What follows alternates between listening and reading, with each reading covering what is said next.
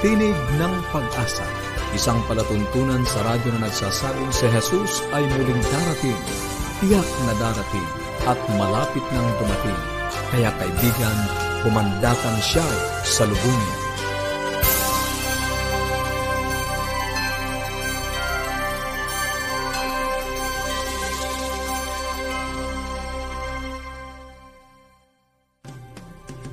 Maligaya at puno ng pag-asang pagkikinig muli mga kaibigan. Kami po ang inyong lingkod, Pastor Nair Caranza. At Melo Anadem O.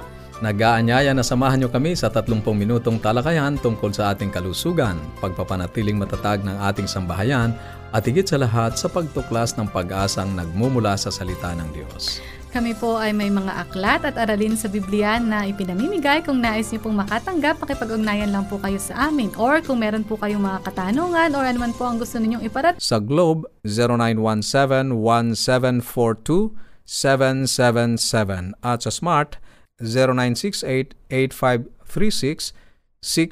0968-8536-607. Ating pong toll-free number para sa mga kaibigan natin na nasa probinsya o nasa ibang bansa. Maaari po kayong tumawag ng libre Idaya lamang ang 1-800-132-20196. Pwede rin po kayong magpadala ng mensahe sa ating Facebook page.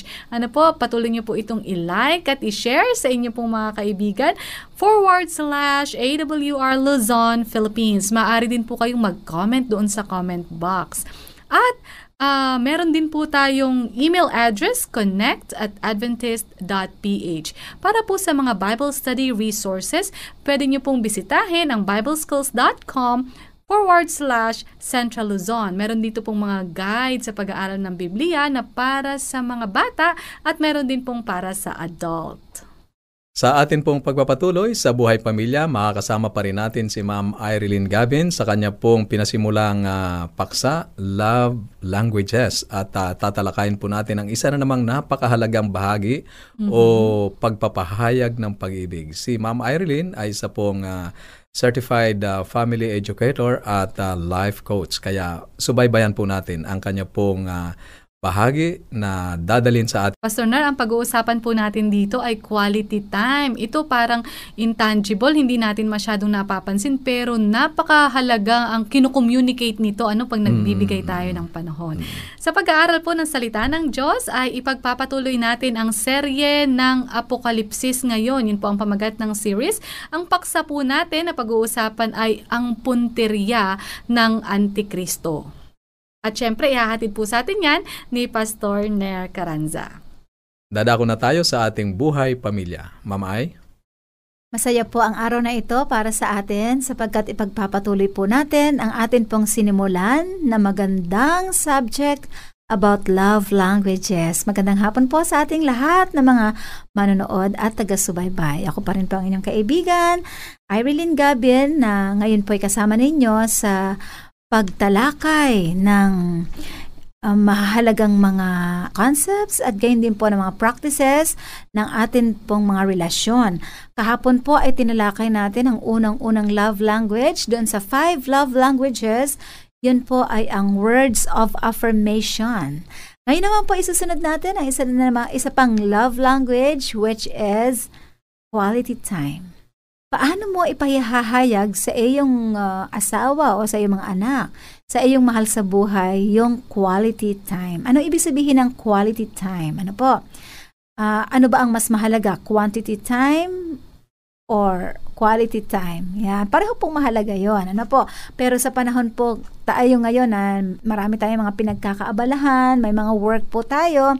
So we need to spend quality time with our loved ones. Ano ibig sabihin ng quality time? Ay talagang panahon na wala kang ibang gagawin kung hindi nakafocus ang iyong attention po sa iyong asawa o sa iyong mga anak. Meron pong ilang mga mga mag-asawahan na sinasabi nila, oo nga, ang asawa ko nasa bahay, pero may ginagawa naman siyang iba. Oo nga, nag-picnic kami o kaya nag-outing kami.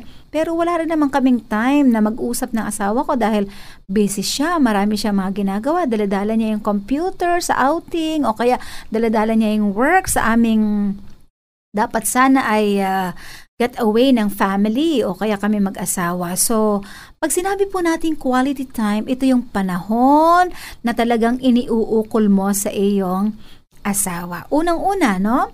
Huwag nating kalilimutan, ano, tayo mga mag-asawahan.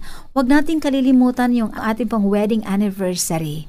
Mahalaga yan sa ating relasyon. Alam niyo po ba, lalo tigit sa mga babae sa amin po, mahalaga yung meron kayong time para dun sa ating sa, sa anniversary natin, yung wedding anniversary. Hindi naman kailangan po na pumunta kayo sa isang lugar at uh, mag-date kayo. Kahit nasa magkalayo po kayo, may mga mag-asawahan na nasa abroad po yung kabiyak, yung tatawagan mo talaga in 15 minutes or in 30 minutes, magtawagan kayo na just for the two of you, ano, na mm, magkakaroon kayo ng pahayag mo, ano, yung yung mga mag- pagpapala ng Panginoon na kayo ay naging mag-asawa. Ano po? Yan ibig sabihin ng quality time. Yung panahon na talagang iniuukol nyo sa isa't isa. Huwag kalilimutan yung mga anniversaries, yung pong birthday. Ano po? Merong nakalipas na yung maghapon ay nakalimutan na birthday pala ng asawa niya o birthday pala ng kanyang anak. Ano po, sa kabisihan po natin, ano? Pero kung nakaschedule po yan, talagang nakamark sa calendar natin na yung malayo pa po ini-schedule, lalo na kung kayo ay mga nagwo-work, talagang i-schedule po natin yan. Ano po, kung meron kayong plan na lalabas kayo na family o lalabas kayo mag-asawa for your anniversary or for the birthday of any of you po ay mahalaga na nakaplano po yan. Ano po? So, anniversaries, birthday, mga special occasions po. Marami ngayon may mga monthsary, meron kayong mga isineselebrate na iba't iba. Ano po? At kung hindi naman po mga special holidays, sa mag-asawa po kasi mahalaga yung may, may time talaga kayo for one day. Halimbawa, magkasama talaga kayo sa loob ng bahay. Maganda meron kayong uh, yung time talaga, halimbawa pwede po sa bedroom nyo na talagang kayo nag-uusap. Ano, yung quality time is you spend time together just for the two of you. Ano? Yung kayo yung nagkukwentuhan, kayo yung nagtatawanan, ano? Yan yung mga ganon. Uh, you enjoy doing together. Ano ba? Nag-garden kayo magkasama. That is quality time. That you bond together. Yan po yung ibig sabihin ng quality time. At sa atin naman po mga anak, ganon din. May panahon din po tayo sa ating mga anak. Sabi nga po ng mga experts, sinasuggest nila na yung atin pong, let us spend uh, time with individual child. Ba, kung meron tayong limang anak, magkaroon tayo ng time sa individual child. Hindi yung laging silang lima ay magkakasama. Ano po?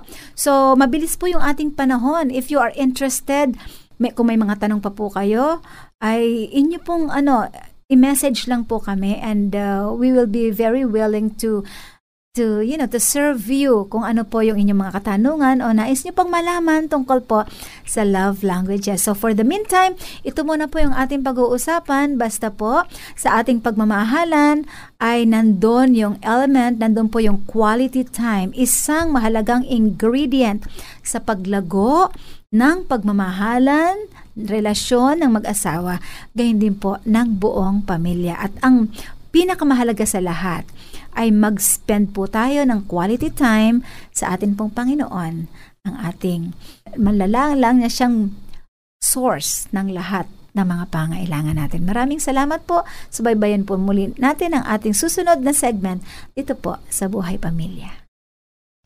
Nako, thank you so much, Ma'am Irene. Alam niyo mga kaibigan, sabi nga nung isa ko pong nabasa, the best way to spell love is T-I-M-E. Kasi pag nag-google tayo ng panahon natin, talagang nagpapa, nagko-communicate ito ng ating pagmamahal. Muli po ay kung nais niyo makatanggap ng mga aklat at mga aralin sa Biblia, makipag-ugnayan lang po kayo sa amin. Maaari po kayong tumawag or i-text po ang inyong kompletong pangalan at kompletong address. Sa Globe, 0917-1742-777 at sa Smart, 0968-8536-607. Ang ating pong toll-free number para sa mga kaibigan natin na nasa ibang bansa o nasa labas ng Metro Manila, mga nasa probinsya. Maraming salamat po sa inyo ring pagsubaybay. Maaari din po kayong tumawag ng libre.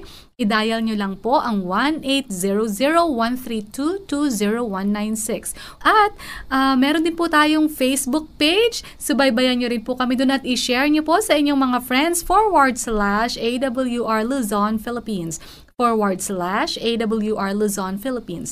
Kung nais nyo naman pong magpadala ng mensahe sa ating email, maaari nyo pong isend sa connect at adventist.ph. And for Bible study resources, you may visit um, BibleSkills.com forward slash Central Luzon. May mga Bible study guide po tayo dito na for kids and for adults. Nagpapatuloy po tayo sa pag-aaral ng Apokalipsis ngayon at ang ating pong paksa ay ang puntirya ng atake ng Antikristo. Sino po ba o ano ba ang pinupuntirya? Ano ba ang gustong-gustong sirain o atakehin itong Antikristo? Yan po ang ating pag-aaralan. Ibigay natin ang panahon kay Pastor Nair. Maraming salamat Melo at uh, tayo nga po ay magpapatuloy sa ating serye ng mga pag-aaral dito sa Apokalipsis ngayon ano po. At uh, nung nakaraan ay tinalakay natin na ang pinag-iinitan talaga ng Ayun. Antikristo ay ang kautusan at mm-hmm. dahil ang punterya ng atake ng Antikristo ay ang kautusan ng Diyos at ang ebanghelyo ni Yesu Kristo makakatulong sa atin kung titingnan natin kung ano ang itinuturo ni Jesus tungkol sa kautusan. Sa Mateo Kabanatang 5, talatang 17 ay ganito ang kanyang sinabi, Huwag ninyong isiping ako'y pumarito upang sirain ang kautusan o ang mga propeta. Yan ay maliwanag mula mismo mm-hmm. sa mga bibig ng ating Panginoong Kristo na ito sisirain o hindi niya oo hindi yes. niya sisirain hindi ito intensyon ng ating mm-hmm. Panginoong Kristo alam ni Jesus na ang ilan na sumunod sa Antikristo ay sasabihin na ang kautusan ay pinawalang bisa na at binigyan niya ito ng babala na huwag itong paniwalaan melo ano mm-hmm. at yan ay naririnig natin yes, ngayon sa mga po. At ang nakakalungkot sa mga Kristiyano mismo na nagsasabing wala na ang kautusan, pinawi na sa krus, ito na, ay pang nung lumang tipan lamang. Tama ka, pang mm. lumang tipan lamang para sa mga Hudyo at ngayon tayo ay nasa ilalim ng biyaya, ang kautusan ay hindi na umiiral. Mm-hmm. Pero maliwanag na sinabi ng ating Panginoong Kristo na hindi siya pumarito upang sirain ang kautusan at ang kanyang babala anuman ang kalituhan na mm-hmm. nararanasan natin sa mga ideya at mga isipang yan, ang sabi ng ating Panginoong Hesus, Huwag ninyong isipin na ako'y pumarito upang sirain ang kautusan. Wala nang mas lilinaw pa sa sinabing ito ni Jesus, Melo. Ano ang ibig sabihin ni Jesus nang sabihin niya na naparito ako upang ganapin ang kautusan? Ipinaliwanag ito ni Pablo sa Roma, Kabanatang 3, talatang 21, Melo. Ito po ang sinasabi, Datapwat ngayon, bukod sa kautosan, ay ipinahahayag ang isang katwiran ng Diyos na sinasaksihan ng kautosan at ng mga propeta. Lilinawin natin ito. Ang katuwiran ay nangangahulugang tama o matuwid na paggawa o pagsunod sa kautusan ng Diyos. Ang katuwiran na hiwalay sa kautusan ay nangangahulugan lamang na isang katuwiran. Ibig sabihin ay pangangatwiran ng tao. Mm-hmm na lubos na naiiba sa pagsunod na maaari nating makamit sa pamamagitan ng pagsunod sa utos ng Diyos. Mayroong katwiran na magagamit natin na hindi sa atin. Nakita na natin sa isang naunang pag-aaral na hinihingi ng Diyos ang perpektong pagsunod sa kanyang kautusan upang ang sino man ay maligtas. Ang problema ay hindi natin kayang ibigay yung perpektong pagsunod. Ano? Kaya sundan ninyo po ang malalim na isipan ng ating Panginoong Hesus.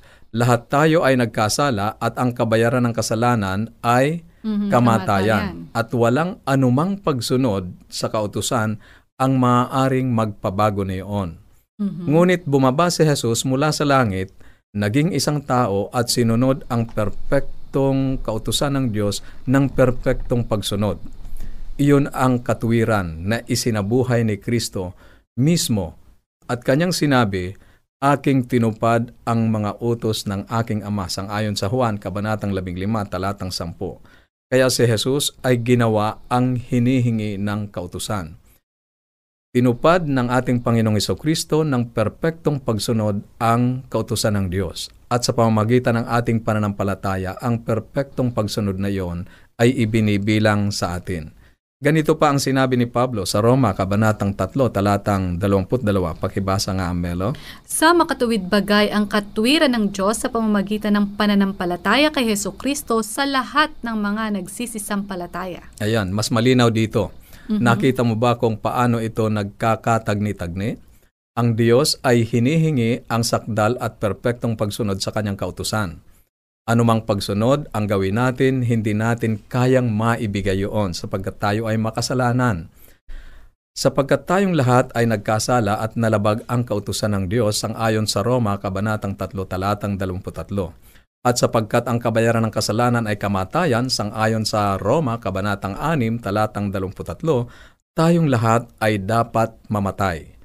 Subalit gayon na lamang ang pag-ibig ng Diyos sa atin na ibinigay niya ang kanyang sariling anak.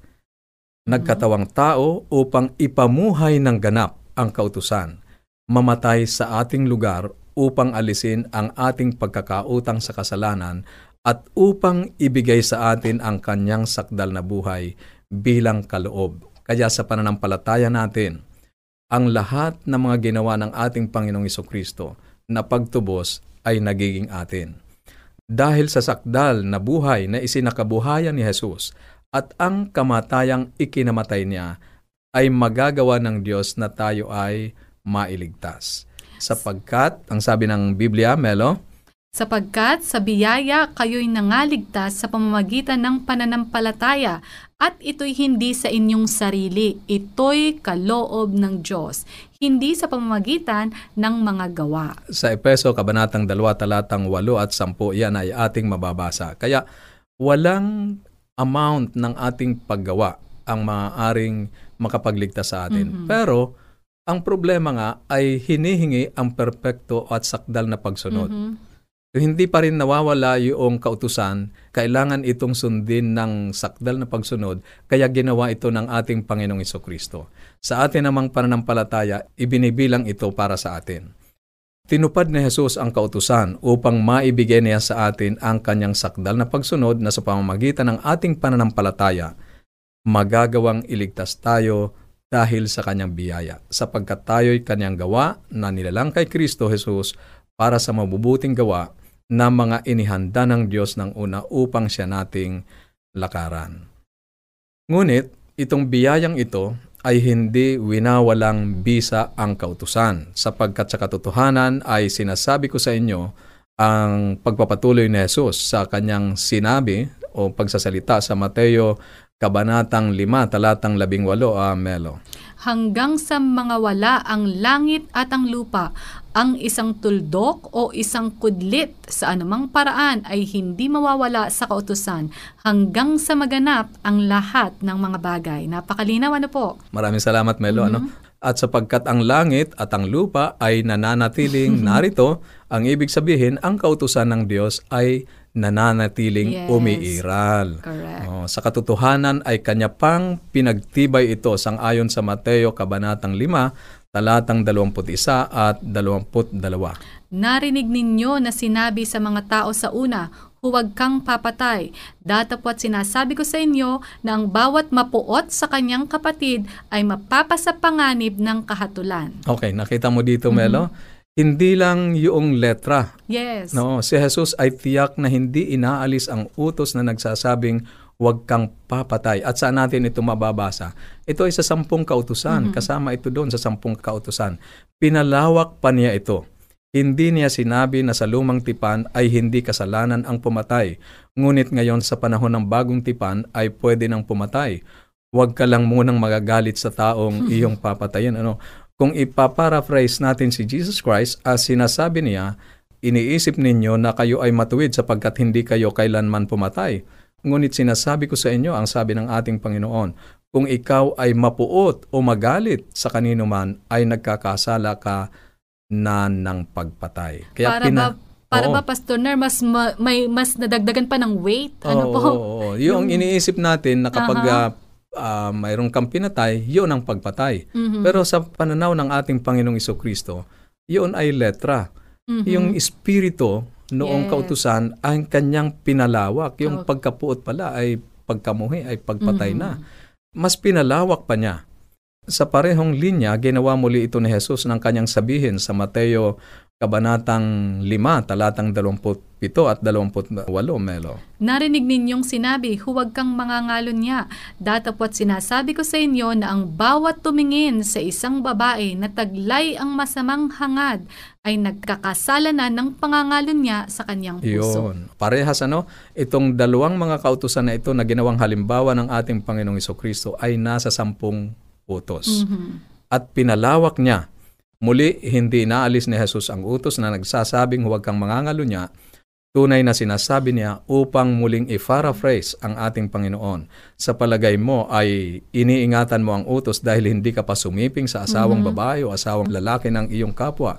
Ngunit ngayon, sinasabi ko sa iyo ang sabi ng ating Panginoon, kung nanonood ka ng pornografiya sa internet o tumingin sa mga hubad na larawan ng mga kababaihan o kalalakihan, ikaw ay nagkasala na rin ng pangangalo niya. Hindi niya winawalang halaga ang utos na nagsasabing huwag kang papatay o huwag kang mangangalo niya. Pinatibay niya ito. Ipinakikita niya ang espiritu ng utos ay higit na mas mataas kaysa sa letra ng kautusan. Pinalawak ni Jesus ang utos upang walang makapagsabing sinunod ko ang kautusan. Mhm. Kasi kung mayroong magsasabing ganyan, ano, masusunod mo ang letra, tama, Melo, di ba? Masusunod mo, hindi ka papatay, hindi, ma, hindi ka mangangalo niya.